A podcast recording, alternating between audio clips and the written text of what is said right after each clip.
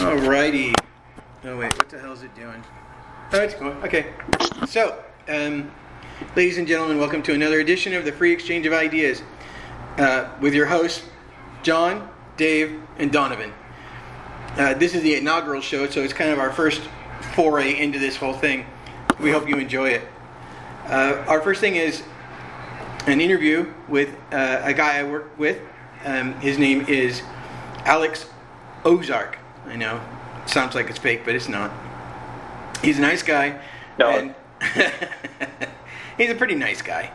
Uh, and uh, so we're going to kind of just drop it over in his lap and say, if you could please just give us a little bit of um, where you're working, how you got there, and, and what you do. All right. Yeah. Thanks, John. Yeah. The name is real enough that it made it to Netflix, so I really have that going for me. Congratulations! Uh, you get some money from yeah. that. Sweet. I, I keep talking to Jason Bateman about that, but nothing yet. You have to bring him down don't, don't give up, man. Got him. Get him on speed dial. Yep. Yeah. You got to get him Uh, down to the track, man. Yeah. Thanks. Thanks for the intro, John. Um, yeah. So my my background is in the automotive space, really fully. Um, coming from Detroit, obviously Motown, Motor City, um, it, it, enveloped in vehicles. You can't throw a stone without hitting someone who's in automotive in Detroit. Uh, so you just grow up uh, enveloped in it there. Um, so I went to school uh, for mechanical engineering, really thinking uh, I have to be in automotive. There was no other path. I like cars myself. It just makes sense. So um, worked my way to California uh, for all sorts of crazy reasons. One being the recession in 08, but um, started at a proving grounds um, in Southern California for Hyundai. Um, had a really fun time doing that, just driving cars around, you know, more or less destroying them. Um, and this is back before tech really got a hold of the automotive space. This is, you know, classic automotive uh, pre 2010. Um, and then Tesla really came on the scene in 2012 when they launched the Model S. Uh, I was able to drive it back then uh, when I was at Hyundai uh, with Motor Trend, and that really opened my eyes to this whole new tech space that was that could be automotive. Um, now, of course, looking back, it's kind of funny because tech and automotive are essentially synonymous, but back then they were totally two separate worlds. Um, so decided to make that leap from traditional auto to Tesla and learned a ton. And in that time, from 2013 to 15, tech, automotive tech really exploded. Um, and went down to LA to do a couple other startups. Uh, I was part of an eight person company at one point um, which is a wild experience. And moving to to try and get back up into the Silicon Valley world um, with Lyft and trying to jump to a slightly different sector, which is autonomous vehicles, where I am now. Um, and that transition has been interesting. It's definitely outside of automotive for the most part, um, but it, it has its own uniqueness to it um, and it's it's pretty pretty exciting, pretty interesting stuff we're trying to accomplish here. Cool. Uh, I, I truly do enjoy watching, uh, especially the newbies when you when you bring them out for training. When I should say when Bob brings them out for training, and uh, they just they just run those cars right into the ground. It's very impressive what those vehicles are able to do with nobody physically steering the vehicle. It's fairly it's a it's a truly impressive um, track that you guys have in in that area uh, up in Northern California. Why? Uh, you said when you drove the Tesla, it was just changed your changed your perspective altogether. Exactly. Um, the the main reason that is is the acceleration profile. That electric motor um, torque is instant from you know zero RPM, a standstill basically. If you think about a normal car, the torque doesn't build until at least 2,000 RPM. So you have to be moving before you really start to feel something. Um, and this is a whole shift in how a vehicle feels when you drive it. I, I actually just drove one of the Pacificas that we use today, and I noted to one of my colleagues that there was no relationship between what my feet were doing and what the car was doing. There's a relationship between your hands, right? You're obviously steering a car, and if you input something to the left, the car steers to the left. However, with your feet, if you step on the gas pedal, it may go, it may not go, it may go slowly, it may go fast, depending on wherever the transmission feels like it should be. Um, but when you let off the accelerator, what happens? Nothing. It just keeps on going. That is a very weird thing to wrap your brain around, right? This this feeling of detachment to the vehicle. Electric vehicles give you a, a, real attachment. Your your foot controls exactly what's happening in the car, um, and and as soon as I felt that attachment, it became a whole new, um, like, person, man, machine uh, uh, engagement. Way better. Yeah, I have to agree with you. having having driven a Tesla S, it, the word I use to describe it is intuitive. It's just the the way you, you, you, drive the car, using the pedals, take your foot off, take your push put put more pressure on it, and it just just does whatever you want it to do. It's, it's an amazing amazing car. Yeah, as soon as you think it, basically it happens, which is awesome.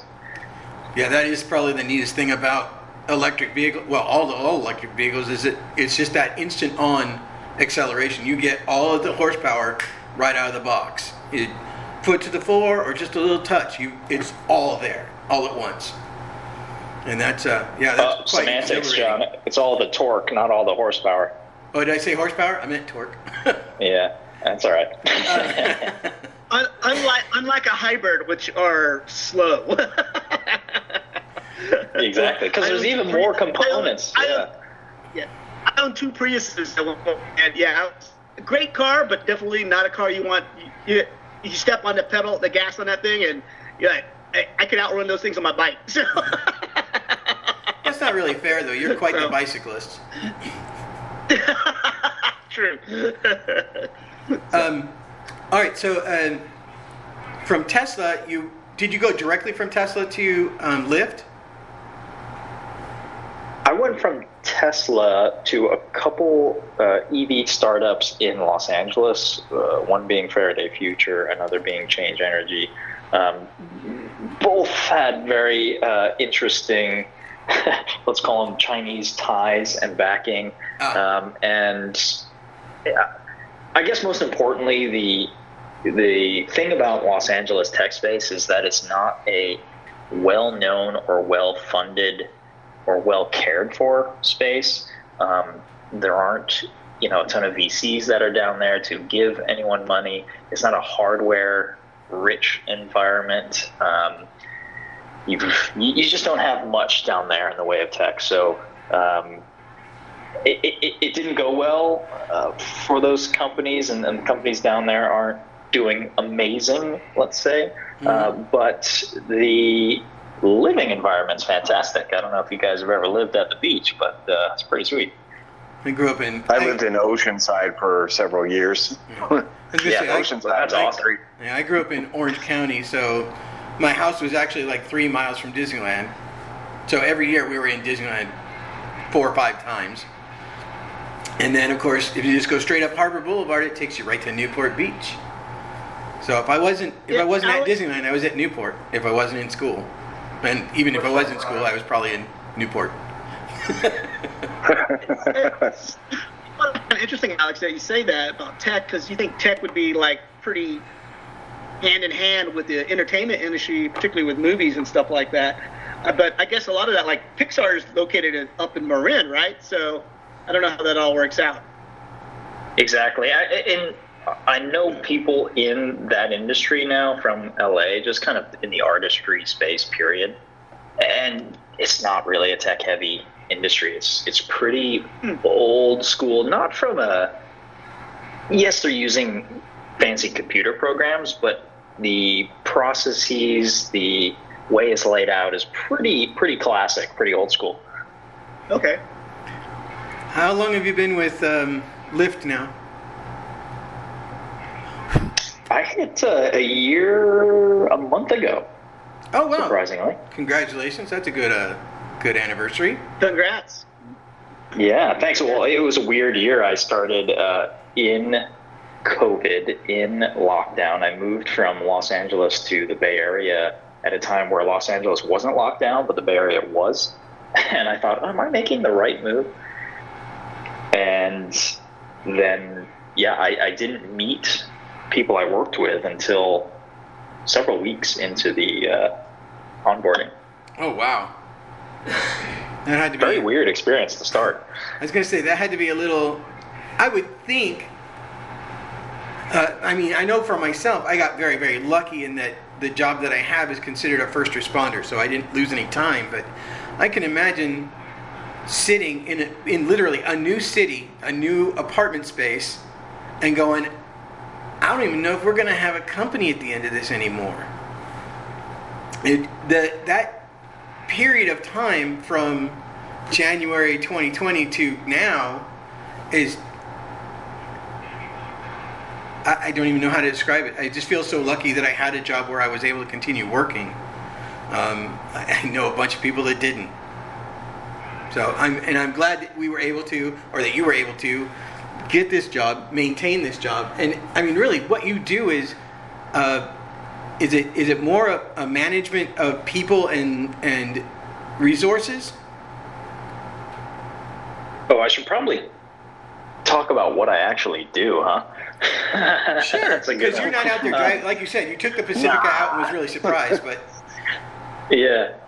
No, uh, so at, at my current position, I manage a couple teams. Um, one team is focused on setting and creating the test specifications and running tests uh, for validating new software uh, on the autonomous vehicle. So we specifically work at a uh, call it a test track um, that we have to ourselves. It's got a couple uh, stoplights, stop signs, different driving type scenarios, and uh, my guys will go out there with a new software, validate it in a bunch of different scenarios, make sure it's safe enough to go out on the road, um, and kind of do that day in, day out with different versions of software, uh, different types of tests, depending on what they're trying to um, really hone in on as far as the the issue or validation type.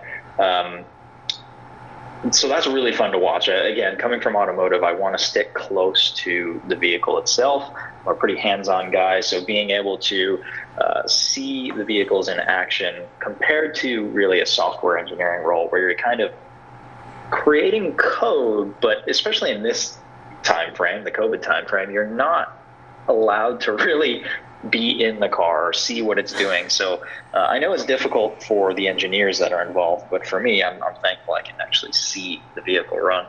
Um, and then the other team that I manage is a team that um, is responsible for maintaining and keeping the AVs uh, up and ready to go. Uh, we operate in San Francisco and Palo Alto, um, and so they work between both locations, making sure everything is um, good. Uh, basically, there are only a few companies, very few actually, that are creating a ground up uh, AV vehicle that is on the road testing now. So, I mean, a vehicle that is built specifically with uh, sensors, with wiring harnesses, with all these um, power requirements that are needed to power all these devices. Um, most of the companies currently are using uh, off the shelf vehicles from different manufacturers, whether that's Ford or Chrysler, uh, Toyota, um, and then adding sensors onto that. So when you have this vehicle that was sort of never meant to house these sensors um, and you're adding stuff to it, you're going to have a lot of integration problems. So just keeping those things uh, alive and running is a whole team in itself, which is uh, pretty difficult, let's say. okay. Um, so I did want to ask you about that. Actually, uh, uh, about driving the vehicles on the street. Uh, so are they just driving them like basically from Palo Alto up to San Francisco? Or in a in or just in a like neighborhood kind of setting? Are they on the freeway? Because uh, I honestly don't have any idea. Yes, we, we've got a couple different routes. Uh, we've got some city-based ones. We've got some neighborhood-based runs. Uh, uh, we don't run on the freeway in autonomy at the moment, uh, but obviously we have to transit between the two locations using the freeway. Right. Um, but yeah, we try and get a, a good variety of things that that challenge the AV. Uh, you really want to have a lot of data of interesting scenarios because when you have machine learning algorithms, it's important to have those edge cases, those weird cases, those everyday cases all feeding into uh, the stack basically so it can start uh, learning and making um, decisions. Okay. Um, so I remember like decades ago actually where they uh, MIT had first built a I want to say it was MIT. I'm not positive, but it was a university had first built a what they called an autonomous vehicle, and it was more like uh, I don't know if anybody else used to build these. When I when I was a kid, I used to build ship models that had motors on them, but they weren't remote control. They had a little cog you would set down into into gears, and it would make the boat do a you know circle or a figure eight or left turn and then a right turn, that kind of thing. That's not what you guys are doing at all, is it? It, it, as far as like there being a pre-programmed way that the car drives around, no. Um, it kind of makes decisions out on its own. You you can do something where you record a lap early days, especially when there were quote unquote autonomous you can't see this but i'm making air quotes uh, autonomous race cars what they would do is they would a, a, real driver would drive along the line that they wanted the car to take, and then GPS would record that data, and then basically the car would replay that, right? And and that is like a very very low level of autonomy. The car is technically driving itself, but it's a very pre-programmed, pre- prescribed route. Um, this is not like that. Uh, the, the one thing that does universally need to be true at the moment is you need a, a known map with specific known lanes uh, for the car to make sure it knows where it's at. And then from there, it starts making predictions and uh, drives around as it, as it needs to.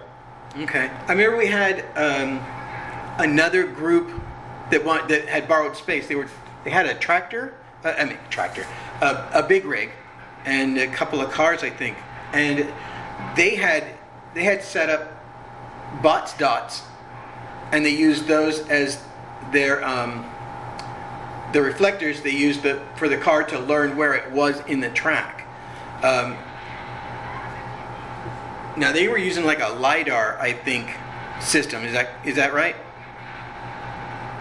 Yeah, and pretty much everyone is using a LiDAR system except for Tesla on their production vehicles.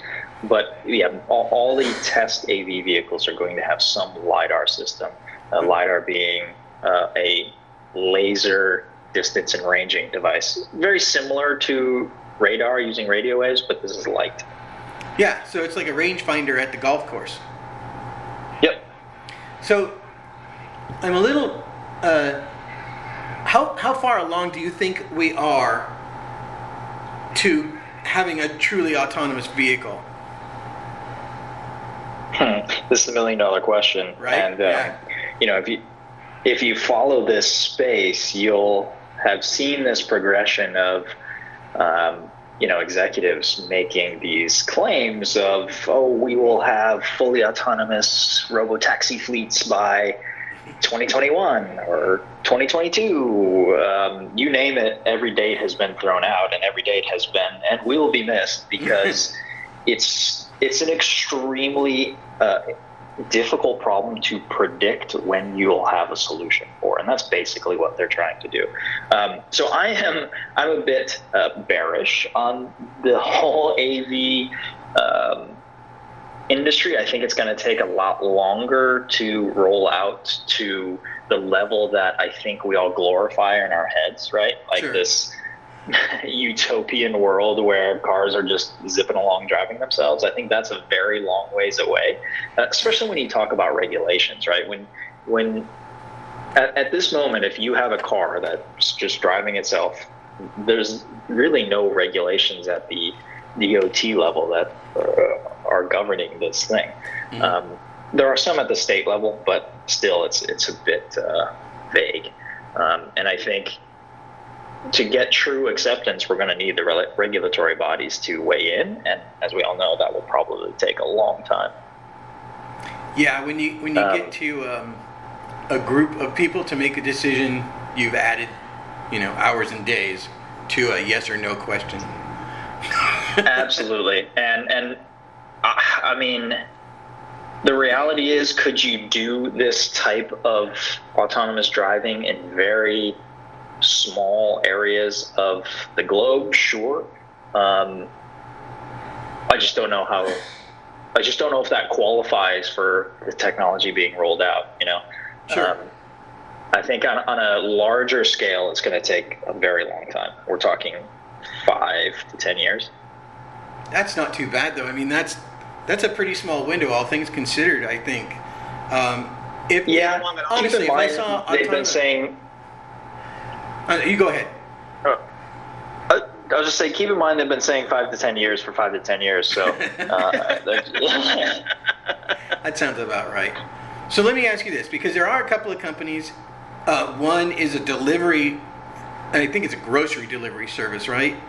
Um, and it's basically a tall skateboard that looks kind of like a station wagon where you can just pack crap into it. And I think they have a speed limit of 25 miles an hour. Is that right? Uh, they're the only ones that have been Sounds cleared like- in California. I think it was California. Um, I think that's a Nuro. yeah, I think you're right. Um, but there's also another company uh, that's associated with Google, right? Out in Arizona, that they finally got some kind of clearances. Yeah, Waymo, Waymo. Um, which is.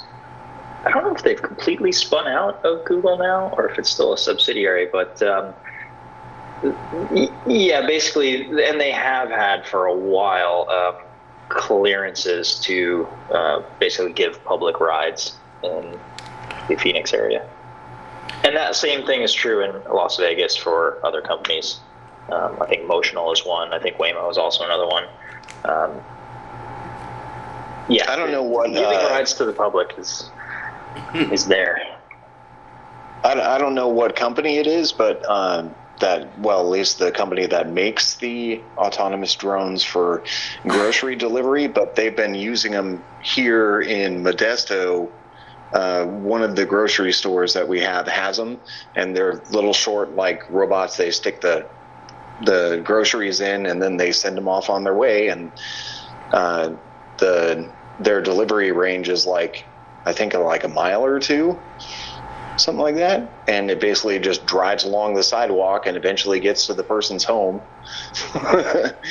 and the person comes out, opens it up, takes their groceries, and sends the robot back to the store. I had I no that idea was- that was like in actual practice. That's pretty cool.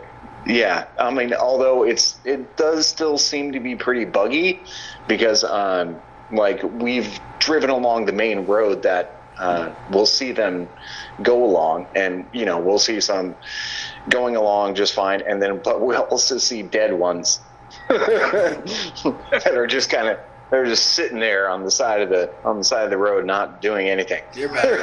I, I, Classic. I saw. It's like I saw. send out a signal for help. Medic. I, I saw that in Berkeley, Berkeley too. They had like these little robots like just on the sidewalk delivering stuff at the at the UCC there. So yeah, it was pretty interesting. I hadn't seen that before. What do you think about the? Uh, I mean, they were mentioning possible drone delivery for um, Amazon, Amazon, yeah. like last year, and like the the meme that immediately came up for it was like Amazon drone delivery. It's like skeet shooting with prizes. yeah, yeah. That's I a can totally meme. see that. I mean, I hate drones to begin with. I, that is the most annoying sound I think that has been invented so far. Um, Yeah. So I can't imagine that's going to get wide adoption, but we'll see. Well, yeah, those yeah, are but I giant mean, like I, too. I doubt it. I, I mean, and like I mean, especially if like for for a company like Amazon to do it, um, because they're gonna have. I mean, it would it would end up being a lot of drone deliveries, and you know that people are going to be doing exactly what they said in the meme. Like no joke. Oh yeah, absolutely. like Oh, you- absolutely. And they're, and they're So, big drones too. I mean, you're so a talking about- shotgun could could get really on them. Yeah, so I mean, like it's it. I mean, there's there's no. I, I would definitely not suggest it. I, I'm assuming that they'll they'll kill it, but um, yeah, that would be a huge money dump for them. They would they would lose their asses on it. So Yeah, I mean, it's sort of like flying cars, right? We've been hearing about flying cars for Mm. what, 20, 30 years? I mean, that is Since the true child, quote unquote the vision of the Jetsons. future. Yeah. Yeah. and that shit is never happening. Longer than that, yeah. I was gonna say, Oh, Alex, I have a question for you. yeah, the Jetsons, Mm. Jetsons back in what the 50s, 60s. Alex, I have a question for you. Uh, Like, I want to, what's your, I guess, uh, perspective and opinion on like the future of autonomous vehicles? Because one of the things like we've been at least seeing in the news is that like uh, millennials and definitely the the elder Gen Zers now aren't like buying cars and stuff like that. Because in actuality, you don't really need a car, right? Because you can just like call Lyft, call Uber, you call whatever, just Zipcars there, things like that. You just go out and you just get a car or you get a ride. Um, what do you think the future of autonomous vehicles will be like, say, 25 years? Yeah, I, I definitely think there is a future for a pure rental model, right? Like no ownership. Uh, you either subscribe to, let's say, Lyft for X amount of rides or X dollar amount. I mean, that, that already exists today. Uh, but let's say in the more rural communities, um, one of the beautiful things about autonomous and rental is that you could just hail an autonomous vehicle to you um, that would be a great use. Let's say you want a vehicle to just go do your own thing, not in autonomous driving. Uh, you wanted to go to the woods, national park, whatever. Um, you know, uh, you could hail a car. It could drive itself to you, and then once it got to you, you can pilot it yourself. Uh, I think that's a real, real, very real scenario. Um, but I think in 25 years, many metro areas will have some level of autonomous vehicles operating in it. Are you guys going to take over the cab cab industry? Yeah, I don't know. I, I really don't know. I, especially as someone that doesn't want to give up driving in all scenarios. Um, just to set the record straight, I drive a Tesla Model 3 now. Um, driving to my house tonight, I let it drive on the freeway for me. Um, but outside of that, I appreciate driving. Uh, it's a fun thing for me to do, and I want to be able to drive, let's say, in the mountains. Um, so I think there will always be a level of human driving. I, I don't think we'll ever get rid of that. Um, yeah. but yeah, I think uh, there will be a level of autonomy and a level of rental. How those two things overlap, I think we've yet to really spell out because neither of them are fleshed out. Um, but I think they'll both be in play. Yeah, Yeah, I- I, that's interesting because I, I totally agree with you on that. That like the, it'll be a it'll come to a point where you probably won't really need to own a car unless you actually just wanted to, right? So like parking in the city sucks. So why would you want to own a car in the city? so Exactly. I think that that model has played out quite well. I just think we, as Americans, are very capitalistic, of course, very, uh, you know, we like owning stuff. we just image, love image shit. conscious, image conscious. Yeah. So, so it's going to be hard for us to, to schlep that off, but I think that'll eventually happen. Even myself, I, I think about the depreciation costs of the cars that I've owned, and I thought, man, I probably never need half of those. Yeah, I always tell people never buy a brand new car. Having having It's worked one in rule. The, the, the kind of the kind of auto I worked at Hertz for five years, and I'm like, I have, I have a friend who called me up. He's like, should I check out a car, Enterprise or Hertz? I'm like, you totally should. I was like, it's worth the money. It's I, so I can't speak for Enterprise, that Hertz turns their cars over every two years. All the cars are two years old. So, you know, are they just uh, destroyed too after two years? No, you know, interesting enough, not because there's a lot of things like because the Hertz, like we would rent those cars from say Chrysler and Ford and stuff like that. So and then after two years, we'd give them back, right? So a lot of the cars you see on car lots as um, what do they call? They they call them certified used cars. Those are rentals. So the rental company, say Hertz, but has to keep up with all the maintenance on the car and stuff like that. So, like, um, if the car needed, like, the oil light came on and the car needed an oil change, and it was in the system too, it's in the computer system when it needs oil change, it wouldn't let us rent that car out. So um, we would have to get, get, that car to the to the mechanics, get the oil change before we can rent that car out. So um, things like that. So if Hertz didn't keep up with the maintenance of those vehicles, then Hertz would have to buy that car, right? So Hertz doesn't necessarily want to be spending money at buying cars. It just wants to get what we can out of the car to give them back. So so yeah. So I always tell people a lot of those cars that are uh, you could buy in a rental, a formerly used rental is a great idea. And a lot of the cars that are questionable, like say a car was in an accident or something like that, we would auction those cars off. So then other car dealers or mechanics stuff like that would buy those cars, fix them, and then sell them themselves. But any car that was kind of questionable, we wouldn't um, sell ourselves or anything like that. We'd, we'd auction those off. Every car I had ever returned to Hertz has probably been questionable. well, I worked at the private airport, so I worked for like a lot of the the uh, oh. the, the, the I worked for a lot of the, like, the corporate VIPs and stuff like that, and people flying in on our own airplanes. I got to meet John Elway a few times, Barry Bonds, so I got to, John Tesh, so I got to, people like that. But uh, yeah, so the cars I dealt with were never necessarily like that, but uh, they, those are definitely out there for sure. There's people who rent cars and have no respect for the vehicle whatsoever, um, and then people there's people who do. So there's always hey, I like John gonna, Tesh. You're always going to have that. John Tesh. John Tesh was one of the greatest guys I ever met. I, I, I probably talked to him for like 15 minutes. He was so awesome. I even got to ask him about his wife. So nice. Who is a hottie? yeah, Connie Sellecca's not bad. That's what He's the nicest guy and good looking. I couldn't believe it. So I was like, wow. he's like, I don't know. He's older than us, but he's still that good looking guy. I was like, whoa, he's, but super nice guy. he uh, on his on his radio show now. I mean, like at least for well the past few years i think um, he often goes over like health tips like just to like everyday health tips to keep people you know uh, keep their their lives and their bodies healthy. So wow. it's actually pretty cool. He has and he gives a lot of really cool tips. I'm like i was like hey that makes sense. Yeah he's the nicest guy. I swear to god a great guy. So awesome. all right so um, let's uh, I think let's move forward back, a little get bit. back on track. yeah, a little bit, a little bit. Um, I did want to ask you, Alex, if that if you think computer, uh, I'm sorry, hardware, computer hardware is going to come down to a size that's going to be beneficial to a vehicle, say, like a Hyundai Accent, which is a little tiny thing, as opposed to you know, the, the size of vehicle that you have now, which you, I think you said everybody's using the Ford Fusion because it was one of the first ones to be used, and then we everybody's using Pacifica, as I see a lot of Pacificas around as well.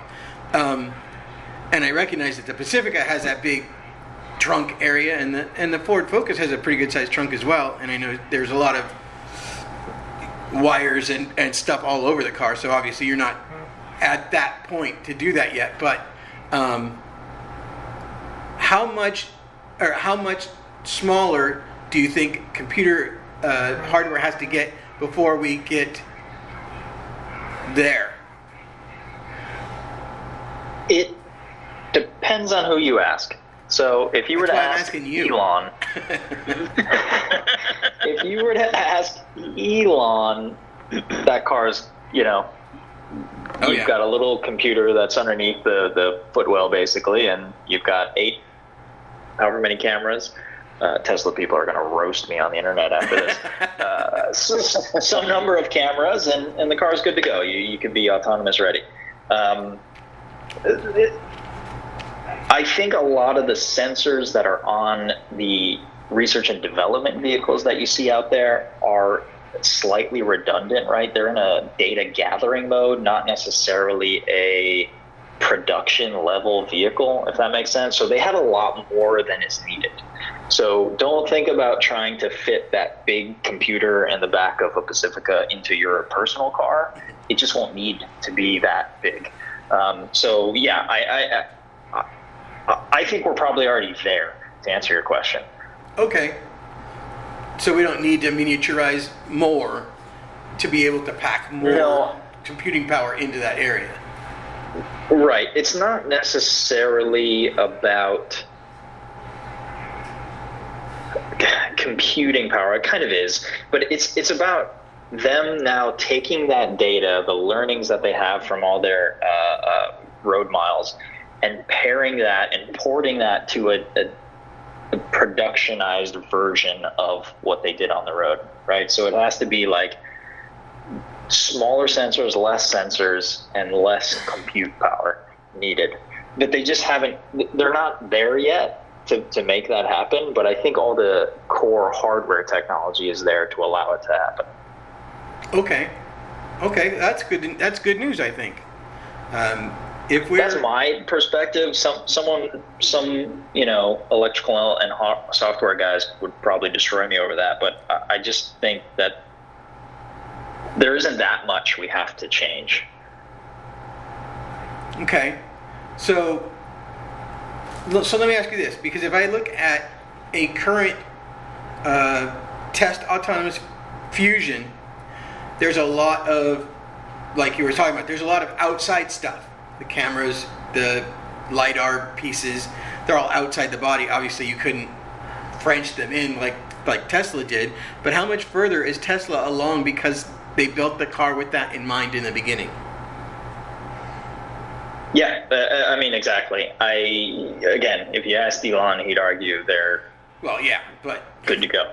Um, you know, if you were to take that same design and add what the other parts of the industry think is necessary, which is lidar, uh, and there are some uh, stationary storage lidars coming which don't have any uh, moving parts, I guess.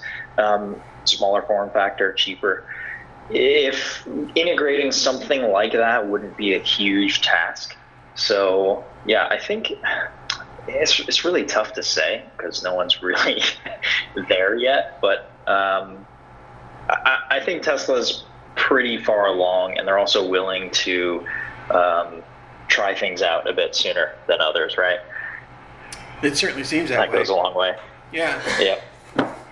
Well, you know, when I think about trucks, just to kind of stay with Tesla, when I think about trucks and I think about the the F-150 Raptor or uh, the Dodge 1500 or 23 2500 with that big Cummins diesel in it, and then I look at the Cybertruck, and I'm like, that was Elon Musk having a good time with a drawing board, I think, and he and he really Bronze, yeah. took a ton of time and threw everything that he knew out the window and started basically from scratch. I think that's what he did with the Tesla vehicle because the only vehicle that wasn't that way from the get-go was the the original Roadster. He that was his proof Right. of concept was the Roadster, um, and I think the S is his proof of concept of um, sales and manufacturing because he because that's the car that was built literally from the ground up to do something it's not really ready to do. But it has all the cameras, it has all the the intake and all the all the number crunching ability to do on the freeway for the most part. I mean, there's obviously times when it has failed, but uh, I think they're uh, what is it like a three or four percent failure rate, known failure rate. It's really very low. They are catastrophic failures, but they're still extremely low. Uh, the, I think that the question for me now is: Is Tesla going to be the first one to hit it all up, or and, and just drive away with it, or is Waymo and um, Lyft right behind them? Yeah, it's it's a question of how uh, who's the first, uh, the largest commercialization of it. I think because Tesla's technically the first, right? I mean, we've been driving around with that somewhat light. Uh, uh, the SAE has different levels for autonomous driving. It's called a level two system. Mm-hmm. Um, that's that was commercialized in 2014. You said um, SAE, Standard American Engineering. SAE. Yep. Okay, so are they a, are they a? I'm sorry, I, to kind of follow down the rabbit hole a little bit. Is SAE a kind of a governing body, or are they just kind of laying out what they think is going to happen and what uh, rules they might need to incorporate as they go along? No, SAE, I think it's Society of Automotive Engineers. Oh, okay. Um, they are uh, just a body that puts out best practices and um, guidelines, basically, that some people can follow. Like if you uh, go to Federal Motor Vehicle Safety Standards (FMVSS), mm-hmm. uh, which is what how the DOT decides what's legal or not legal for automotive manufacturers. Um, they will reference an SAE document, right? So um, they generally end up proposing a lot of uh, really useful information for the industry to use, whether that's in a, um, like I said, as in a guideline piece or as regulatory piece, but it's not them actually doing the regulation. Okay, okay. Um, but it sounds like a group has been agreed upon that is following the, the tech and the progress and making notes on how we should uh, continue. Yeah, I don't know where they're at with that part specifically, but they've just uh, def- definitively said these are the different levels of autonomous driving. So, um, level five is you don't need a steering wheel in the vehicle. Uh, level four is I think you do need one. Uh, but a human wouldn't have to take over necessarily. And level three is a human is expected to take over at some point. And level two is like a human has to be in control most of the time. Something like that. I'm completely butchering it, but uh, I should look it up. All right. Well, I don't. I'll be perfectly honest with you, man. I, I think you touched everything that, that I asked, and, and I really don't have anything else. How about you, Dave or, or Donovan?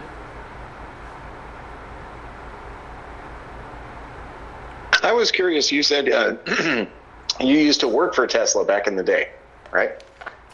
A few yep. years ago. Um, so, uh, did you get any stock? I did. Yeah. Uh, okay. Do you still have it? Have you? Are you a holder or a seller? I am. I am a long holder. I held it this entire time since 2014 ish. Uh, uh, nice. Allowed me to buy my house. I'll say that. yeah, I was going to say because like uh, within the past year, it's gone through the roof, and especially it's like gone up even more this year. yeah, um, I, I, props to Elon for that. I uh, it's, it was a nice, cool thing to happen. To be honest, I, I wish I waited about three weeks to sell, but um, yeah, it's been a wild, wild ride. Yeah, I mean, like I was, I was, I'm, I'm just recently, like I'm, I'm pretty new, so I'm just recently getting into uh, like stocks and cryptocurrencies and everything else. In fact, that's what I'm planning on talking about today is uh, cryptocurrency, just giving like an overview. Um, that's, but, a, that's uh, a nice segue. what do you think about um, like Luminar? because I know Luminar like just recently released that they're gonna do something with lidar, and they're supposed to be like one of the top companies for lidar, and we were talking about that. Luminar, yes, it is a, a lidar company, right?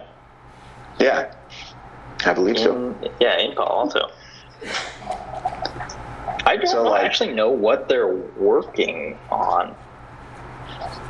because there was a there was like a um, a press release I think just like a couple of days ago where they they had announced that they were uh, dropping the cost, um, like the end cost of their lidar system, um, to well, well hopefully to like I'm not sure if they're selling to Tesla or just anybody.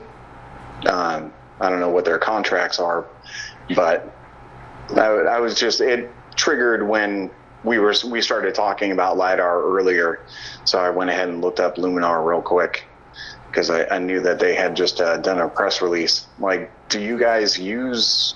Does Lyft use Luminar technology or?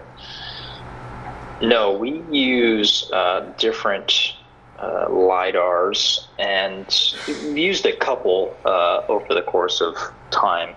Um, but I don't. I wonder if Luminar is the um, solid state lidar company because they're really trying to bring right. the cost down. Yeah, that's that seems to be their main focus. Uh, there was something about, uh, I guess they were trying to bring it down to like twenty three dollars, something like that, like which would be way way cheap, I would think. Of course, I have no idea what the what the costs are, but yeah, interesting. I, I'm not sure. I'm gonna have to look that up myself. Um, sure. I guess oh, I can. Well, I guess I can. I can start next. I don't know. Well, actually, Donovan, uh, did you want to go next, or did you?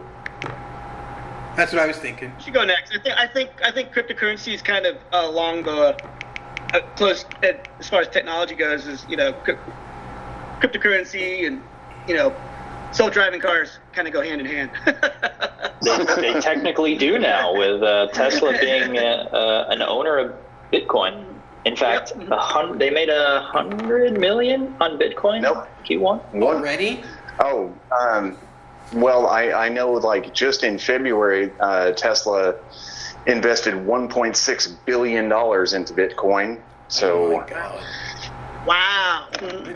yeah, and and like since then, like money. Bitcoin has gone up a lot. Oh, like Bitcoin as a whole, if you if you total all the market value, um, as of when it was at like 55,000 uh, per Bitcoin. Um, the total amount of market value put it a little over a trillion dollars. So cryptocurrency is definitely not a joke.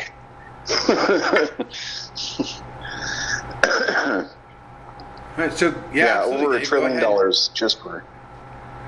Um, just well, I mean, like I don't know how much you guys understand. Like I didn't know very much at all about cryptocurrency. Just be honest, other than hey, I know the names Bitcoin and Ethereum. Yay! I don't even know that. I know. I learned about doggy oh, coin, doggy coin from Dave. I still don't know anything about yeah. it. Yeah. By the way, okay, just, uh, like I'm going to go ahead and say this right now before I begin. Please. Um, the technically correct way to say it apparently is Dogecoin. Ah, Dogecoin. But that's correct. That sounds really douchey to me. that's correct. it's a meme. But yeah, but like, I mean, like to, to me, it, it, makes more sense being like just being called Doggy Coin because I mean the mascot is a dog for one, and then for two, it's an e coin, right? It's electronic currency. so Doggy Coin. I, I, I, you guys I are really showing your age on this one. Gen X in the house. hey, I'm just, I'm good. I don't care. I'm gonna call it Doggy Coin. All right, and we're allowed to make fun of you for that. All right, you are going to be a regular, Alex. so, no, um, anyway, so the brief uh, overview of cryptocurrency, um, I'm, Alex, I'm assuming you already understand. So, so mostly for John Donovan and anybody who's actually happening to listen to this show. And what's the first um, thing we say about about um, advice on anything financial? We don't know Oh, yeah. squat. We are not financial advisors. I am the advisors. worst possible financial advisor. Do not listen to anything I say because my portfolio as a whole has gone down by at least 20% since I started. Ouch. so, anyway. Um, big, you gotta although- lose big.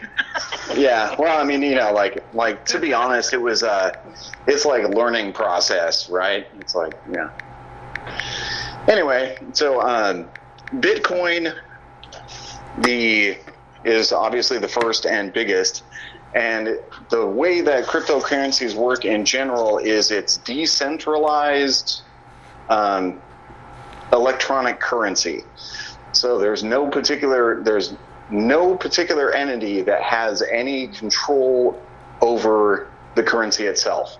There's no Um, it's basically split. Yeah, there's no no bank, no regulation. Um, although uh, recently Turkey officially um, banned using uh, using Bitcoin in their country. So So specifically, not, there is that. crypto in general, but specifically Bitcoin. Um, well, I mean, it, it said Bitcoin, so, um, but it is it is quite possible that they they were just going with all cryptocurrency. But Bitcoin is the um, is still the biggest amount of financial movement. So, um, and one of the the important differentiations between the types, um, because Bitcoin and Ethereum, while they're both cryptocurrency, they work very differently. Uh, Bitcoin actually has an absolute maximum number of bitcoins that can be mined or generated. Is that okay? Um, can I can I just ask a question? A real quick question. So is it is it a total number of, of ability to mine, or I mean, uh, a total number? It's it's it's a solid. It's only it's already. I'm sorry, I am not doing this very well. I apologize. Um, so is there a total number of Bitcoin and and so much of it has been mined, or is that you can only mine so much over a period of time? That's what I'm trying to explain right now. Oh, I apologize. Um, there is At least I understand. That's that. um, there there is a hard cap of how many Bitcoin there can be. Period. They have not all been mined yet um, because uh, it's a little bit technical, but there's a bunch of computers. Like the mining process is basically solving really complex uh, mathematical puzzles, more or less. Um, and then once they're, they're solved, it becomes a new block on the blockchain. Um, and Bitcoin has has a finite maximum number, but then we haven't reached that yet. Um, they the current projections is that the final Bitcoin will be mined in like 2040. Um, Oh, wow. But as of right now, um, but as of right now, uh, it has it because so many have already been mined. It has a very low inflation. So just like with uh, any other currency, like U.S. dollars, right? The more that we, the the more that the Treasury prints, right, the less intrinsic value it has, right? That's the nature of inflation because there's more of it, so there's less that uh, less value it actually holds.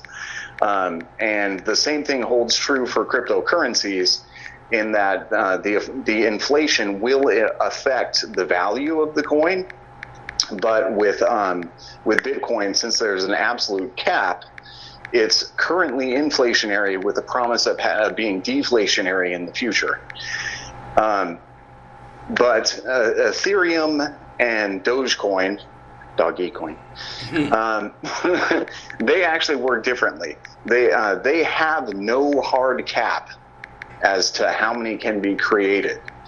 So there's a, an unlimited amount of Ethereum and Dogecoin that's available to be mined, but in a similar method um, that Bitcoin has, that where the the puzzles get progressively harder and harder as more are solved and more um, blocks are created. Um, the same thing works with Ethereum and Dogecoin. The puzzles are getting steadily more and more difficult. Um, and both of them do have a cap uh, for amount of coin that can be created per year. Oh. So they are both inflationary, um, but Dogecoin uh, is already down to like a four percent inflation, which isn't which really isn't that bad in comparison to a lot of other currencies.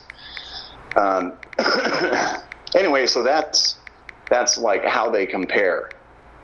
Um, so Dogecoin is kind of similar to Ethereum in that there's no real hard cap. Um, but like it takes a little while longer for them to, to be created at this point. Um, as for and yes, Dogecoin was originally a joke. Like its whole existence, like when the the creators of Dogecoin made it, it was a joke and a meme.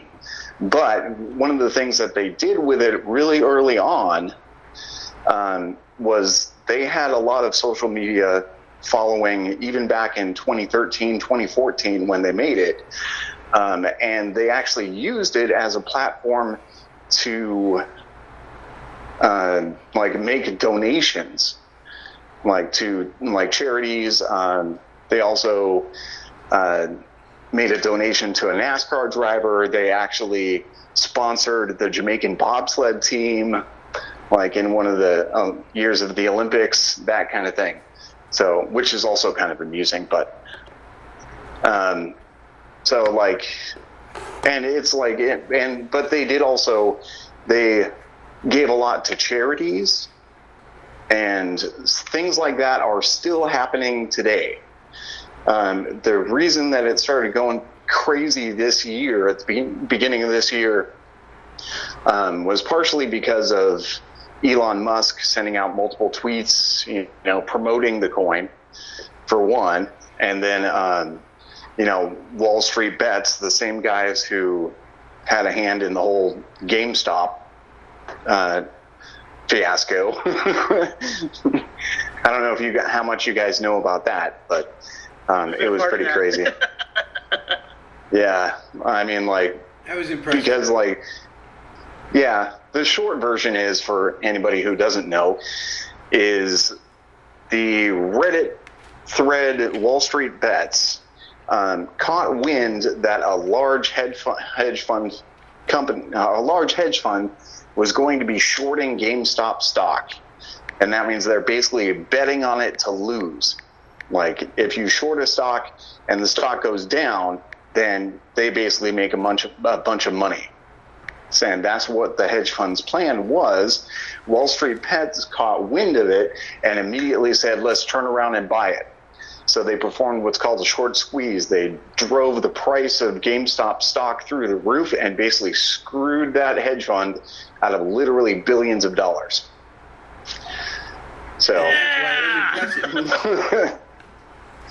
Yeah, I mean that's that's insane. Um, so yeah, social Man. media definitely has a huge, huge role nowadays. Does a, a lot like goes one, on. One good underdog story this year so far. Yeah, yeah. we needed it. Actually, yeah, I agree. Um, and, and then like people started buying up uh, Dogecoin towards the end of last year. It started becoming more and more popular. Um, even back in February, when it was like getting up into the six or seven cents each, um, more places had started uh, saying that they would accept it as currency. Like they they would actually sell products and services for Dogecoin, including um, even a restaurant. There's a, a restaurant in Maryland. Um, I can't remember the name of it right now, but there was a, a, restaurant in Maryland that started accepting Dogecoin as payment for like food. Oh, wow. So, um, so yeah, and now, as of now, especially like because of you know two weeks ago when suddenly it just like went through the roof. and spiked up to like 45 cents um, at its at its high point. Uh, a lot more places now accept Dogecoin as payment, including the Mavericks. You can buy, thanks to Mark, uh, Mark Cuban, you can buy Mavericks merchandise with Dogecoin if you want to. and he has said that they will not turn around and sell it. They will basically just hold the Dogecoin in their portfolio in in their port- portfolio. So So that's kind of like Mavericks because we saw company. that um, you had showed me that um, a group was trying was doing the buy up in Dogecoin, and uh, one of the things because we discussed this, one of the things was that. Uh, in order to buy that Dogecoin, you had to use your Bitcoin, or we thought at the time that you had to use your Bitcoin. And I thought, okay, this sounds like one of two things. This is either real, and if you buy if you buy the Dogecoin with your Bitcoin, you're giving up your Bitcoin, but you're expecting Dogecoin to go through the roof. Um, and your Bitcoin is, like you said, worth fifty-five thousand versus the Dogecoin. I think in the beginning was less worth less than a penny. Is that right? Oh, at- the very beginning, I mean, it was like, like I mean, you're talking hundreds of hundreds of thousands of a cent. Yeah. So I mean, But- like point zero zero zero zero one. Right. I think I saw it at point zero zero two. I think I want to say that when when you first started talking to me about it, and that and uh, you found that uh, thread where they were going to buy a bunch of it and pushed it up to forty five. And man, if you pushed up to forty five when you bought it at less than a penny, Oh yeah, it was it was instant payday. yeah, you were. You I were mean, now a um, banker. Yeah, I mean, uh, hypoth- hypothetically, if you had invested one dollar into Dogecoin five years ago and just held it and like you forgot about it because it's only a dollar, right? If you had it right now, it would be worth one hundred and thirty thousand dollars. That one dollar. and how many years did you have to hang on to that? Just one? That was five. Oh, Five five years. So that that's a really good investment, isn't it? A buck. Yeah, I messed up. Yeah. I mean, We all even, even it. within the past year, I mean, because like even from five years ago, five or six years ago is when it technically became its lowest. Um, and but even as as little as a year ago, um, it had it had been gaining traction again, like out of the blue. Um, and even if you had bought put in a dollar a year ago, it would still be worth about two thousand dollars today. Wow. So, yeah, I mean, you're like when you start talking about like fifteen thousand to twenty thousand percent increase or like return on- on investment, ROI, like Right. that's insane amounts of cash. Um, so yeah, like that's and that's that's what's been going on currently. I'm like I'm still watching it. Uh, it did after it peaked up to uh, 45 cents each, and then after the whole Doge Day thing kind of didn't pan out the way that they wanted it to. Um, they were trying to gun it to like 69 cents each, or even a dollar. Um, but obviously that completely fell short. And then a lot of people kind of bailed off of it, and it had dropped down to 19 cents at its lowest, um, like a just after Doge Day, um, like or Doggy Day. I like Doggy Day, but anyway. um, so like it had dropped down to nine, like 19 cents, but now it's it's actually had a slow recovery over the past week or so since then, and it's already back up into the 30s. Oh wow. So And do you do you own any? and yes, Ah, uh, not a lot, but I'm, I, I have You a whopping 133 Dogecoins right now. Hey, that's pretty good. And uh, I, just to for everyone listening, uh, if you haven't noticed, uh, Dave has just used Dogecoin. He hasn't even thought about it. It's my favorite part. What? You you've been saying Doge. You didn't even know it. No, I knew. I was just, you know, self-correcting. So it's Um, called peer pressure. It, worked in this case. Um, you mentioned that uh, uh, Doge was made as a joke, and, and I'd argue that every coin after Bitcoin was made as a joke. I don't think anyone, I remember when this whole craze started, and it was just like, oh yeah, there's a new coin. There's a new coin every day, and they all were ridiculous name. I don't think anyone ever expected it to get where it is. Ethereum, no one planned on this happening, right? Uh, Yeah. Maybe they did. Um, but yeah, I, I would argue that Bitcoin was like, okay, this could be the one real one. It could be the VHS uh, of all the Betamaxes. And um, yeah, I, I, I don't think the rest of them were ever meant to be real. Yeah, I think you were just showing your age there. That's a reference all these millennials are not going to get. Wow, It was almost got me to spit my water across the room there. Thank you. I had to bring it down to this room's level. You know what I mean? oh yeah, yeah. sure. um, let's see. Actually, as far as Ethereum, uh, Ethereum was basically on a. Uh, they were more serious about it, I believe. Um, Ethereum, like they liked the idea of Bitcoin, but Bitcoin does have, uh, even to this day, has a slow transaction time. Like it, transactions through Bitcoin can take like up to ten minutes. So Oh wow. um, I didn't know that. Ethereum's goal was uh, was actually to make it faster, um, and on top of that, not have it be capped off. So they they were going to go ahead and let it be um, purposefully inflationary in perpetuity, but like the inflation drops as time goes on. Obviously, Do we know So- how difficult the the puzzles are between the different coins? Um, well, it's the algorithm increases in difficulty. Um, the more coins are, cre- the more coins that are created. So, In in in each coin, but comparing coin to coins algorithms, do we know that, or is are the algorithms like secret? I'm, I, don't- to be how honest, I'm not sure. Um, to be honest, I'm not sure, but I would assume that like Bitcoin's puzzles are probably extremely difficult at this point, and then Um, because it's it's already approaching its end, right? I mean, they're they're saying less than Right. 20 years. It sounds like 20 years sounds like a lot, but when you compare to like how many Bitcoin are actually left to be able to be mined, it's very it's relatively small in comparison to what's already available. yeah, the time frame is for solving the algorithm, not for the number of coin left, really. Yeah, for completing the the entire blockchain.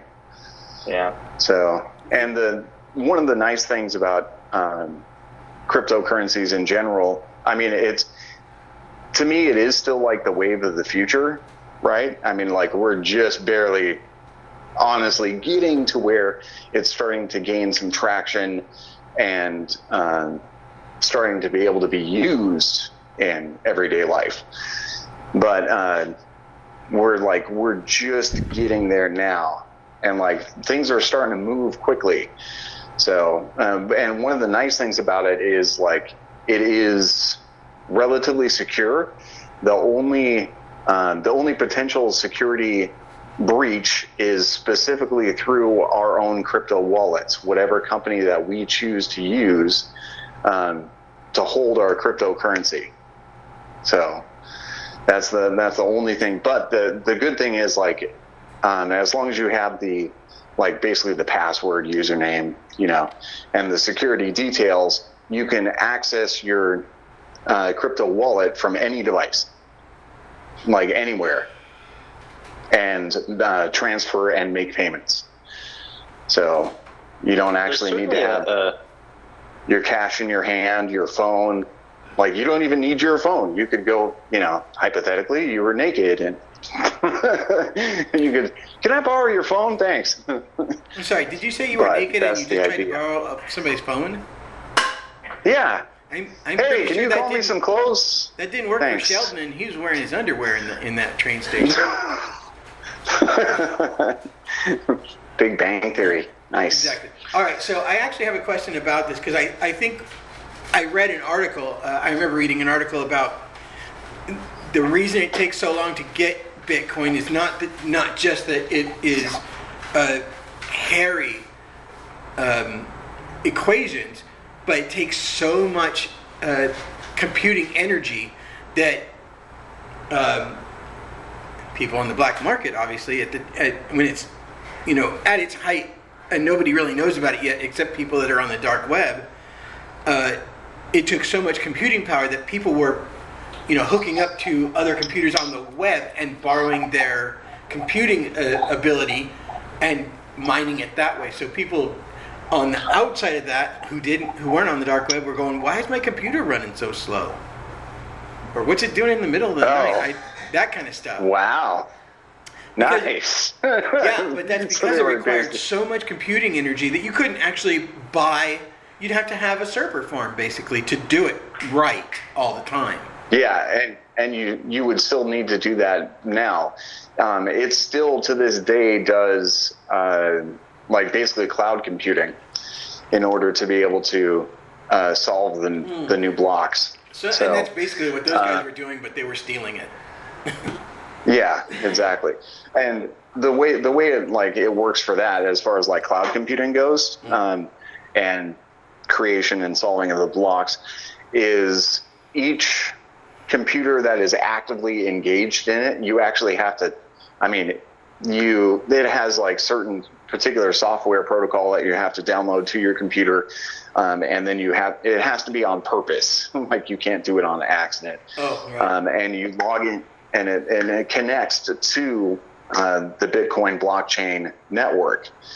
Um, and every computer that assists in the creation of the block basically gets like credit. So like you get fractional Bitcoin for whatever your computer was able to solve, but Oh, the amount of uh, the amount of hash comp- uh, compilation, I mean computations that it needs to go through are just they're absurd. like it dating takes my- forever.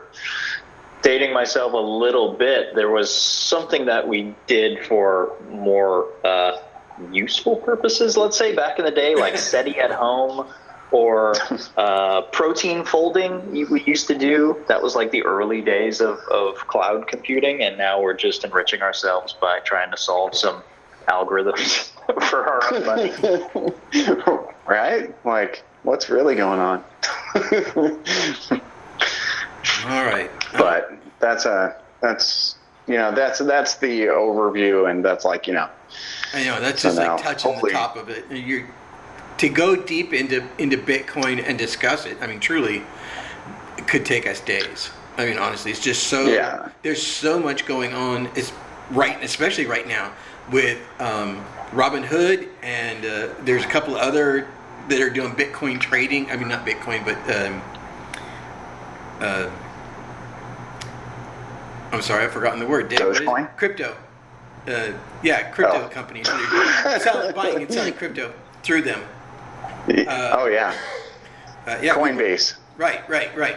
And we were talking about that. Just, but there's so much happening right now. It's like this is the time when it's kind of exploding, and when you want to jump in, but I, I'm I'm very conservative in my um, stock buys and that kind of thing. And for me, it's like Oh, yeah, this, is, this is when I everything would- is I would suggest happening, that. and I wanted to I, I want to watch it happen because I I think it's going to settle in the next couple of months to where people because I think right now because it's such a new thing that people like us that are at you know really bottom end um, investors are looking for that kind of investment where it's just a huge jump and when we can walk away and I don't think that's actually what's going to happen unless you're you know, Yeah, I don't I don't believe so either. yeah unless you're following those Reddit things or or you know something like that The um, Okay, Alex is texting me. Talk to me, dude. No, I'm just kidding. Um, no, I sent you all a message uh, about mining a, a different type of coin on your phone, actually called Pi. Uh, Stanford researchers came up with this. Um, I don't know everything about it, but it's certainly an interesting idea. PI, pi. PI, yeah. Oh, something to look at.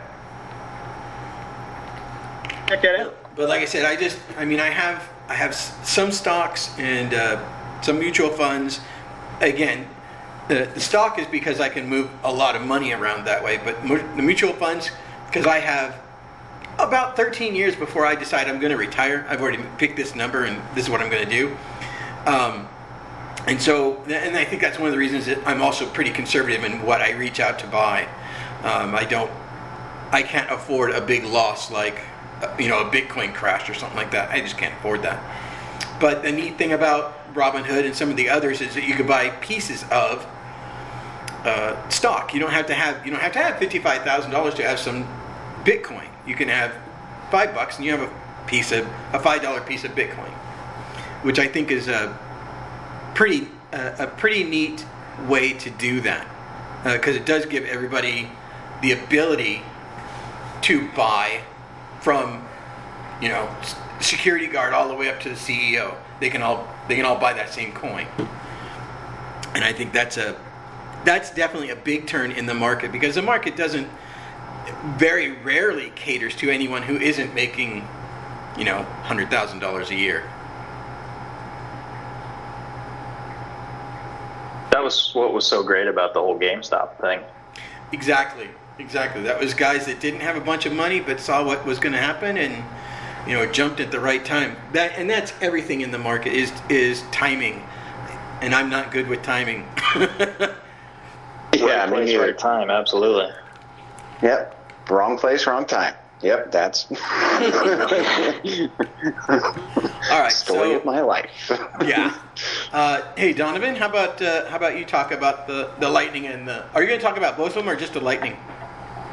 Uh, I'm gonna talk. I'm gonna talk about both of them because they kind of go hand in hand. Okay. Um, as I was doing more research on this, and I've actually been taking notes while you guys have been talking.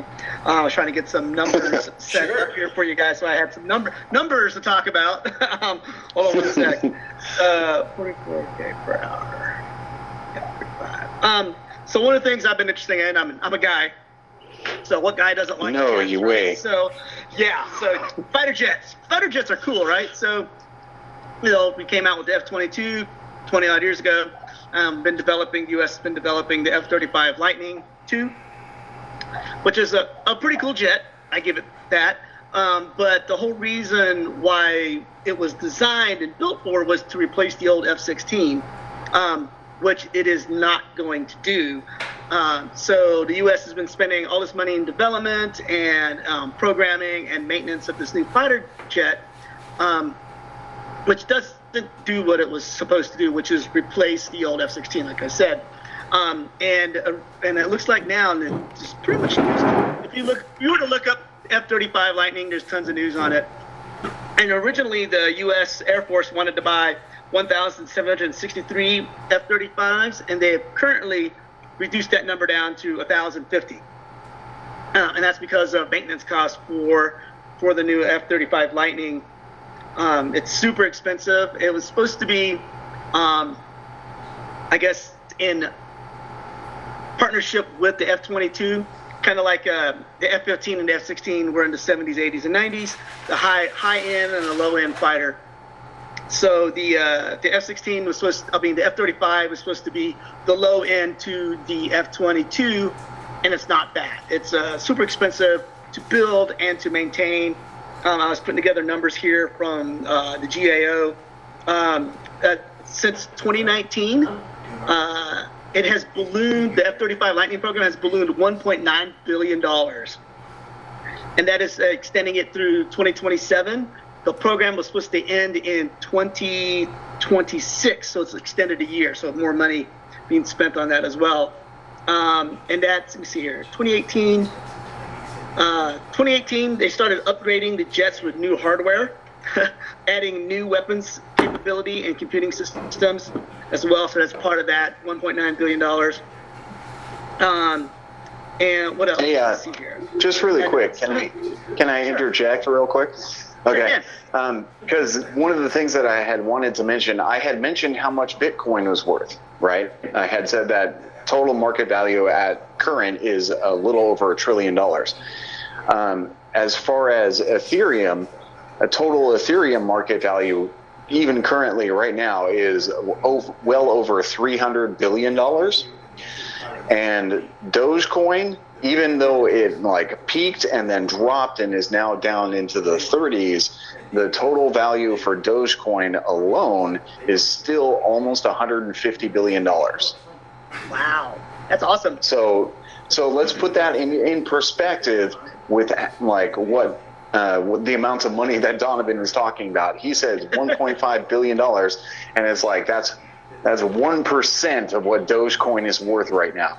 Just to to blow your minds a little. but but in, in comparison, that you're talking about, we're talking about taxpayers' money here. yeah. um, but it's it's just crazy to think of like uh, the amounts, the sheer amounts of money that we're talking about is just insane. yeah. But it's, uh, it's super crazy. So like with the, the increase with the, the Lightning, the 705 million dollars uh, was is part of the computing system and hardware upgrade. 471 million dollars for overhead and administrative costs, and 336 million dollars for a new training lab and then also $296 million for a new tech refreshment package for, for the jet as well. So it's just like it, they, they, they basically just keep adding costs to the F-35, and Lockheed has, I must say, quote unquote, promised to reduce the, uh, the, the operating cost of the F-35 Lightning, but that's still up in the air whether that will even happen or can happen.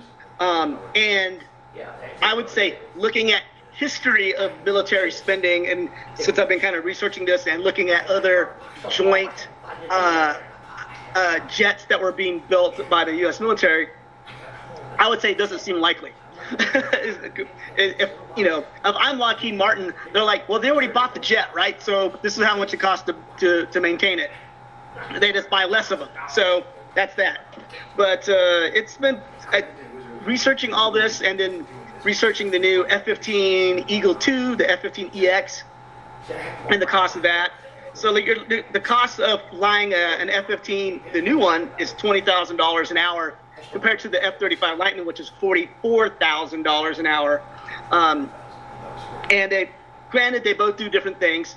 Um, essentially, it looks like the F-35 will be like a slightly cheaper version of the F-22 Raptor. So the F-22 Raptor and the F-15 Eagle basically do flights together. F, the Raptor picks a target, F-15 Eagle engages the target. And once and once the if, if the Eagle were to run out of weapons in the fight, then the, the Raptor would engage. The Raptor carries less weapons than the Eagle because the Eagle has all these hard points, while the Raptor has carries all its weapons interior. So to keep it uh, stealth. But uh, things like what else? Let me see. I'm looking at here. Um, did I say? I already said that how much the military was going to buy and how much they're reducing it. Um, the F-16E uh, Viper or the Fighting Falcon uh, has been. Uh, they moved the production of that to uh, Greenville, South Carolina. We're still producing that. Most of those go out to other foreign countries. The U.S. doesn't really buy F-16s anymore. Um, the Air Force Chief of Staff acknowledged that buying less F-35s was definitely going to happen. Um, so, and they're looking at a 14.4 billion dollar cost estimate from 2013 to 2025 for the F-35 Lightning program. So, um, and the U.S. just started, uh, just built and delivered its first F-15 EX or the F-15 Eagle 2 is what they're going to call it. Uh, so we got eight of those coming into the program this year, and we're probably going to extend the life of the F-15 Eagle, replace the old F-15 Cs and Ds with the new Eagle 2, um, which is a, a, new improved Eagle, uh, better uh, better electronics, more stealth, uh, better radar evading hardware built into it. Um, so, and it's a proven 47 year old fighter aircraft that's you know never been shot down. So as far as as as platforms go, comparing the Eagle to something new like even the Raptor or even the more uh, the current one, the, the F-35 Lightning, um, the the F-15 is just an amazing jet that's just been around forever and is proven. So um, I think the only thing it doesn't have going for it is the stealth capabilities. So my guess, my thing is uh, researching all this is just it drives me. And I'm a big, I'm a Democrat. I'm a huge tax and spend Democrat. Don't get me wrong. But when I see money just being wasted on programs like this. It's kind of like why why are we doing this? And I I talked about it earlier. I was saying it's like you you have an employee and you send him out to go buy a Dodge Ram truck and he comes back with a Corvette. It's kind of like, well, it, it kind of does what I wanted to do, but not quite, and it's more expensive to to to drive it and insure it and everything else, right?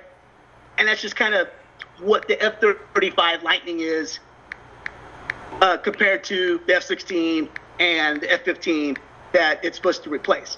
So that's I, I don't know what you guys think about that. I mean, my father was kind of like. I think it makes no sense whatsoever. my father, my father was just kind of like I had this kind of conversation with my father. my father just kind of like, you know, give a blank check. I'm like, no, we don't give the military a blank check, because this is what happens when you give the military a blank check. So. yeah, but I mean, it's it's not even necessarily the military's fault because like they were they were very specific in what they wanted and needed, and it was like uh, Lockheed just wasn't. They made promises that they couldn't deliver. Um, I would I would agree so, with that too. Um, but the military was kind of you know they they the Marines wanted one a vertical takeoff. Air Force, you know, wants a, you know short takeoff and things like that. So there's different things that went into it that they had to change along the way, which added to the cost of the F-35. So yeah. the military, the military did do some of that. Oh, I well, and then Lockheed was like, okay, let's do this. Well, we have this one jet here. Let's take off the wings and add whatever to it. So uh, it was interesting. It was interesting to see, and it's and the, the other thing is it's like mix and match. yeah, as, as, I researched this, and I know we talked about it at one time. I, I came on upon the the old F-111 and how the F-111 was a a joint uh, um, um, how to program fighter for both the Air Force and the Navy, and the Navy version just wasn't coming, wasn't what it needed. It wasn't strong enough, wasn't fast, whatever. It couldn't land on an aircraft carrier. Basically, what it was.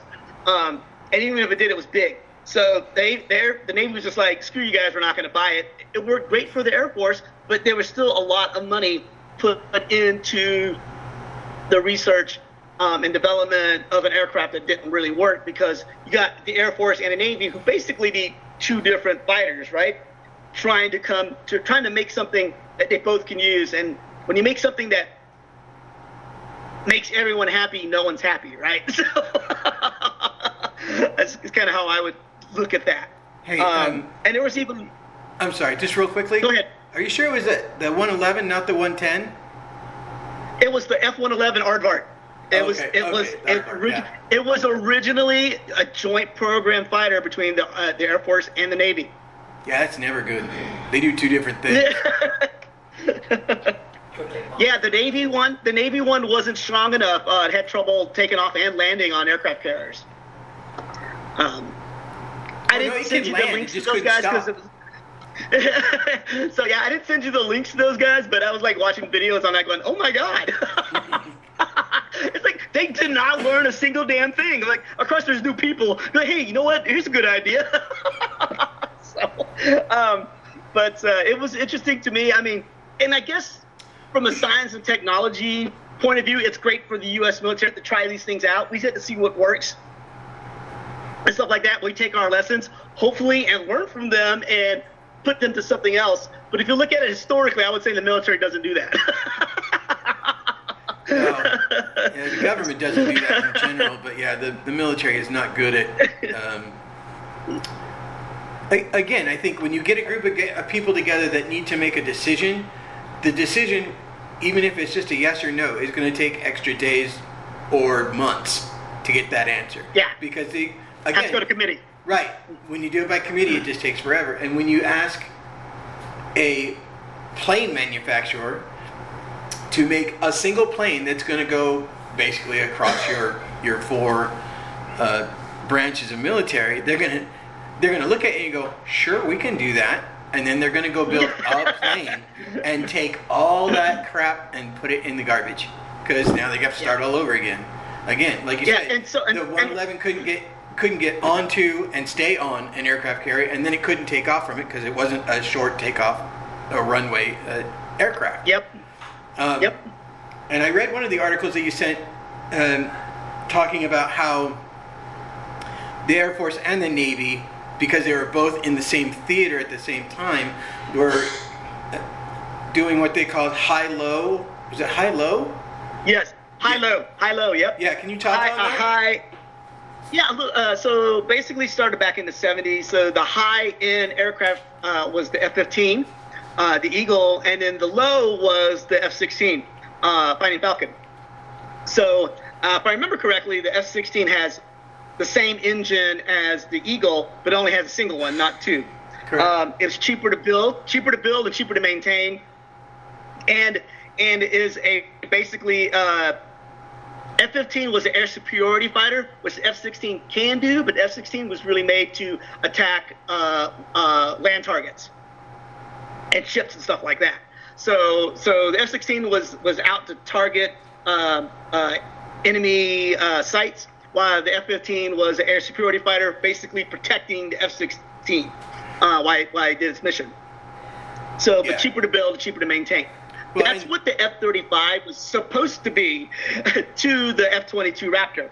Um, and and as I, I think I, the article that popped up today, and I sent it to you guys. I mean, it was just um, it, it it it it basically said it's kind of in between, uh, which is what it is. It's it's not as expensive as the Raptor, but it, it's it's two thirds the cost of a Raptor. so it's it's it's a medium range price fighter and not a low end like it was developed to be. So now the Air Force is out and is out uh, in 2023. They want to develop a new replacement fighter for the F-16 again.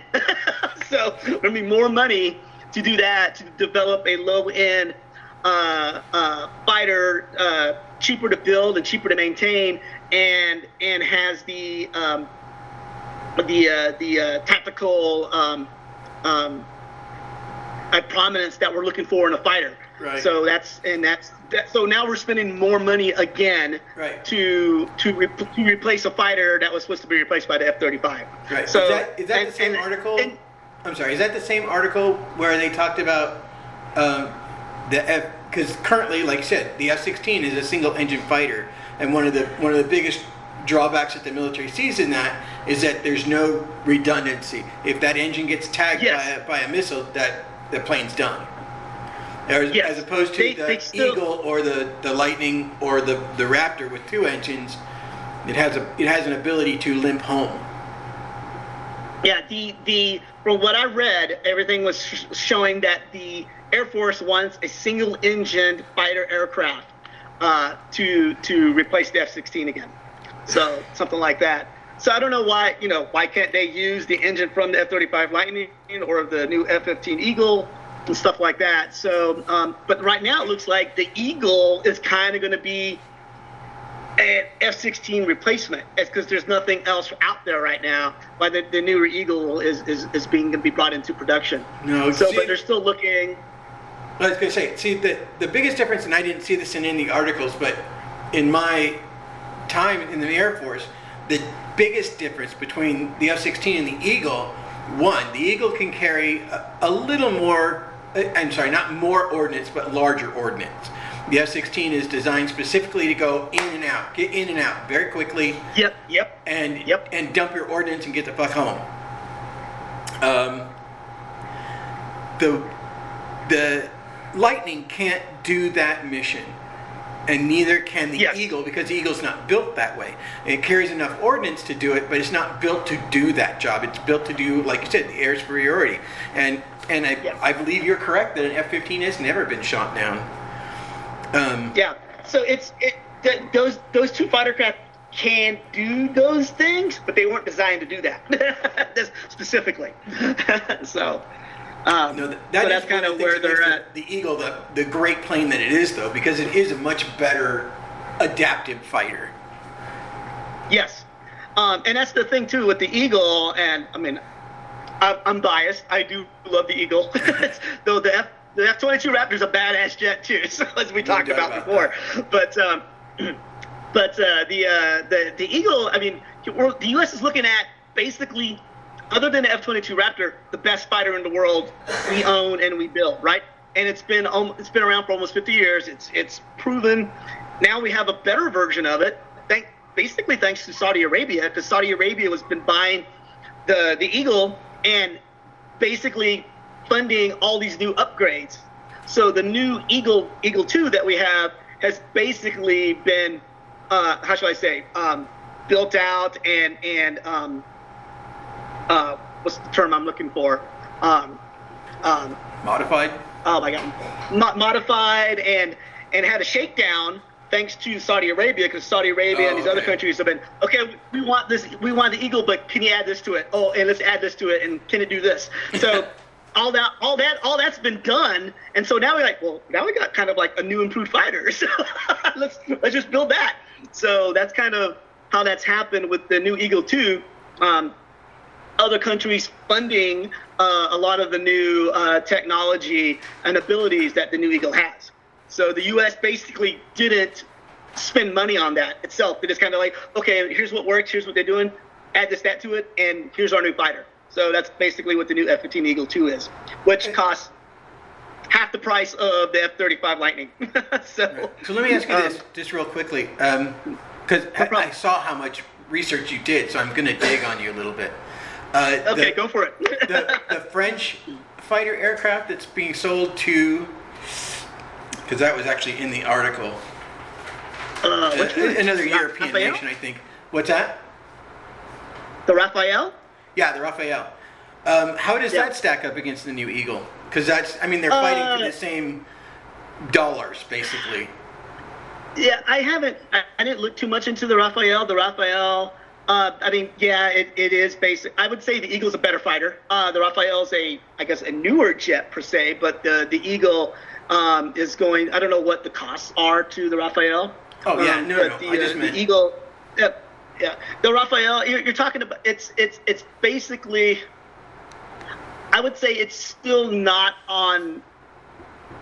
Doesn't still compare to the Eagle despite all The its Eagle's news a being way, way cooler name. We can agree that Eagle versus Raphael. This isn't even a competition. Oh, yeah, absolutely. Agreed. Who names a But- fighter jet Raphael? Oh, the yeah, hopefully they'll French, never fight each other. But the, the Raphael's a badass jet, so, but it's not an eagle.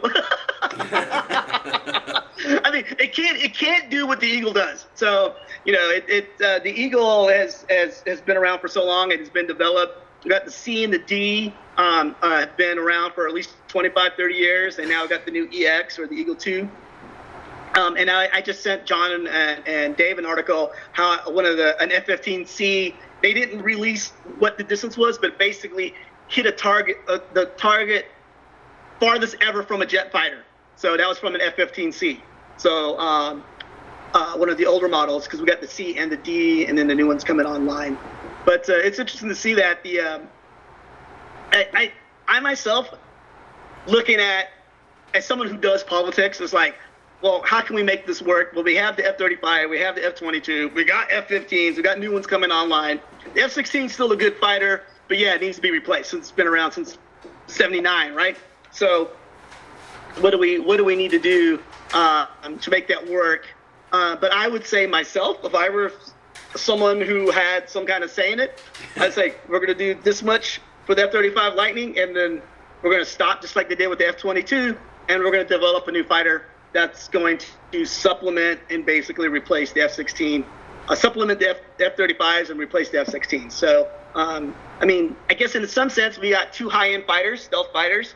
No one else in the world has that, so that's uh, uh, de- definitely a plus, I guess, on that, that side of things.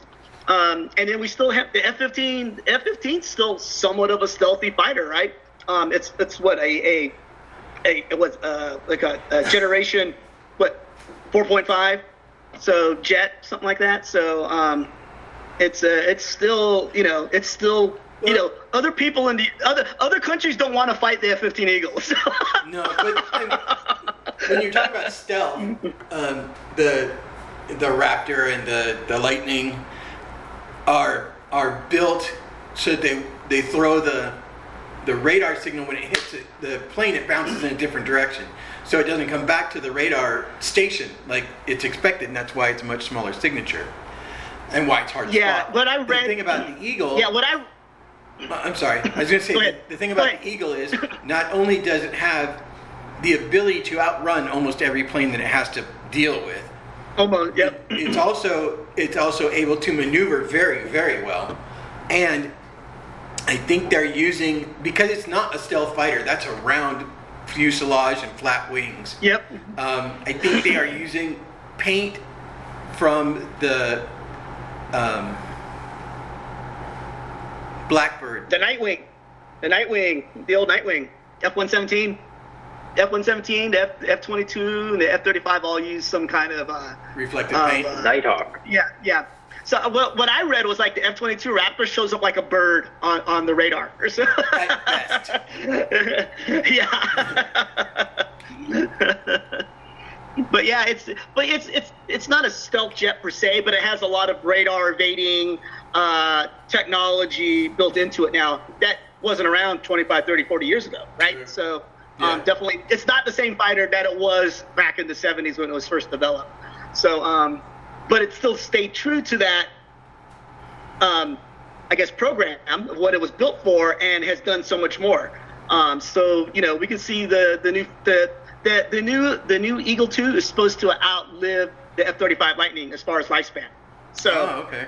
at half the price. At, at half the price, right? So, so, so it's gonna be interesting to see. Who knows what they'll do with the F-35 Lightning in 25, 30 years? You know, will they retire it? Will they keep it around? Will it go to you know National Guards? you know, There's no way. National So- Guard is getting F-35s. I bet you they will sooner or later. No, we always the, the Marines always get. They're already, get, they're already getting Eagles. Well, yeah, but see, the Marines are the ones that get the hand-me-downs first. If anything comes out of the Marine Corps that goes to a National Guard unit, they just put it in the garbage bin. Because But, Marines, but the 'cause Marines, are the ones who helped develop the vertical takeoff F-35 Lightning. That was for the Marines. No, that's not true. They had a they had a. Uh, uh, I'm sorry. You got- they did got have they had they did have a VTOL before the the Lightning. Yeah. Because I watched four the of them Lightning, ruin the my Marine- runway at Mount at. Yeah, that was. Oh my God, that was the British jet. I'm thinking. Uh, yeah. Well, oh my yeah, God, the what's it called? Harrier.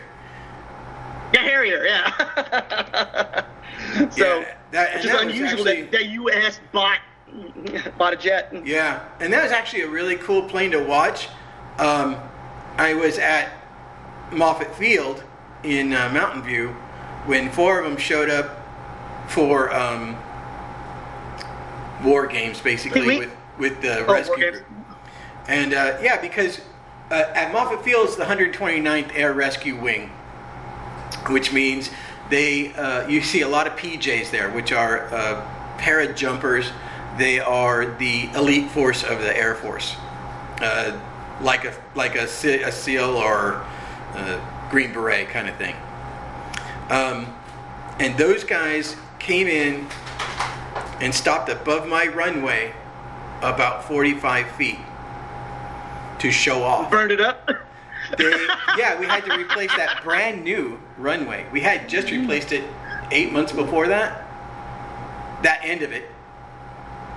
So yeah, we had to redo that. Although uh, my colonel made every pilot in that group help us, so you know it wasn't bad. but yeah, uh, to to watch them do their thing is truly amazing. I mean, if you if you've ever seen one do their thing on a runway, not in the air. I watched four of them park their happy asses, like I said, about 45 feet off the ground, and all four pirouette on top of my runway. And then come back down to level flight, drop their plane to the ground, and roll off to the hangar. yeah. Um, actually, I, I saw the. Harrier in a in an air show like years and years ago, and like they did, they um they they basically they forced him not to do a vertical takeoff because they didn't want to melt the air show's runway. but uh, it was like, I mean, I swear though, it looked like, I mean, it looked like he rolled like ten feet and took off. I was like, holy crap! Yeah, they're very, that's And then, a uh, very impressive aircraft. Are they still flying Harriers? Anybody know? I don't know I if don't they know. aren't. I don't think so. I'm. I want to say no, but I don't know that for a fact. Um, I know, but I know the uh, the Marines were the ones who wanted a vertical takeoff uh, um, version of the F-35 Lightning, which was probably the most expensive version to build. Uh, to build, so they got one. Um, yeah. So, but I'm not sure how many they're going to buy. yeah, yeah, exactly. so, but yeah. Well, just it, uh, this is this is a Wayback Machine. It just reminds me of the uh, the uh, the the planes from Cobra in the GI Joe series. the one I just sent, the one I just sent you. oh, because they, had they had vertical takeoff too. Their whole wings flipped. yeah, I just sent the uh, the video on the F-36 King Snake, which is basically an F-16 with a delta wing um, and two tails. Uh, so it, it's a it's a bigger wingspan. It carries has more hard points for more weapons and stuff like that. But single engine. So, but basically an F-16 with a different wingspan. But that's the that's the one. All the all the munition is outside. Is all outside on hard points, right? There's no belly. Yep. Yep. So, yeah. There's no. Yeah. No. There's no. This one's the whatever the F-16 replacement's going to be is probably not going to be a stealth jet. Yeah. We're not going to build another one. well, I think, yeah. Well, I, I, might be, I might be wrong. well, no, but the nice thing about the F-16 is um, it can do the high the high fly maneuvers and just drop ordnance. It can also do nap of the earth type flying, and that is wicked to see. Um, yeah. And it's one of the few planes that actually has been doing it since day one. When they actually the first F-16 was a twin engine. They were side by sides, and uh, uh, they weren't able to get that. They were kind of like having dual dual Webers on your car. They never synced properly, and and it just mm. didn't. It just that's why they went to the single engine. Uh, yeah. And it was a really I'm, fun I'm plane to watch. I'm curious since you're in the Air Force, um, like with the F-16. Um, what's your impression of it compared to the Eagle? I mean, it, as we talked about earlier, they're two totally different fighter jets. But um, you know, the maintenance cost of the F-16 to the F-15 is literally like the same as the F-15 compared to the F-35, right? So that's kind of what the Air Force is looking for. Right. Um, the, I was stationed at Moffett, and so there weren't any uh, F-16s or Eagles there. We had uh, mm-hmm. rescue helicopters and um, mostly rescue aircraft as opposed to I mean there was a fighter wing there, but there was I think they had six planes. And I and, oh, wow. I and I never had the opportunity to really work with those guys. Um, I was in okay. I was no in um, civil engineering, so that's why I had got to rebuild that runway. Um, that's why I, that's why I got to help lay the foundation for the new building. Uh, you know that kind of stuff. I I built I built runways and sidewalks and driveways. yeah. Well, you know, but it's interesting though. It's like with the F-16, it's like, can we build something with the F-16 frame and the same engine that's reliable and tested and and, and used and, and trusted, and, and and do something like the video I just sent. Like it's just a souped up F-16, and we're just kind of using the same parts, you know. Um, so it's it. I I think the I mean, it would be my opinion that we should definitely look at something like that, but I'm nobody, so. But well, I think I think one of the things that they look at, um, because the F-16 hasn't been modified in in several years, and there's been a, a monstrous change in um, electronics that the planes carry now. Uh, yeah. I read that too. I think that's probably their their biggest issue is they can't stuff that new stuff in the old cockpit. Into the new one. Right. So, yeah. and that's what the Air Force. I said that. I'm sorry, uh, but the, the, article I said today, the Air Force is basically saying we want a brand new fighter jet sure. for 2023. Yeah, so that's what they want to do. They, they basically said the same thing you're saying. That all the new stuff doesn't fit in the old fighter. Yeah. So. Well, I think that's I, certainly how they how they um, how the military in general does. Um, we need a new thing we need a new tank, we need a new jet. Because, you know, none of the new stuff fits in our old one, uh, which is how we got, you know, 70 mile an hour twin Chrysler, uh, twin turbo Chryslers uh, tanks. They'll do, you know, 70 miles an hour in the dirt. yep. it's a badass tank. it is. It's an absolute badass tank. And, and fires, you know, what is it, 155 millimeter? Yep. I think it's, yeah, it's a big fucking bullet. It's what it is. Ooh, I'm gonna have to edit that. Y'all didn't hear that word. Um, What word? The word that you've said twice already. oh, have I? I know, right? Okay, well, you know, I'll look for edits later. Um, uh, I I don't think I have anything more for. yeah, I'm done.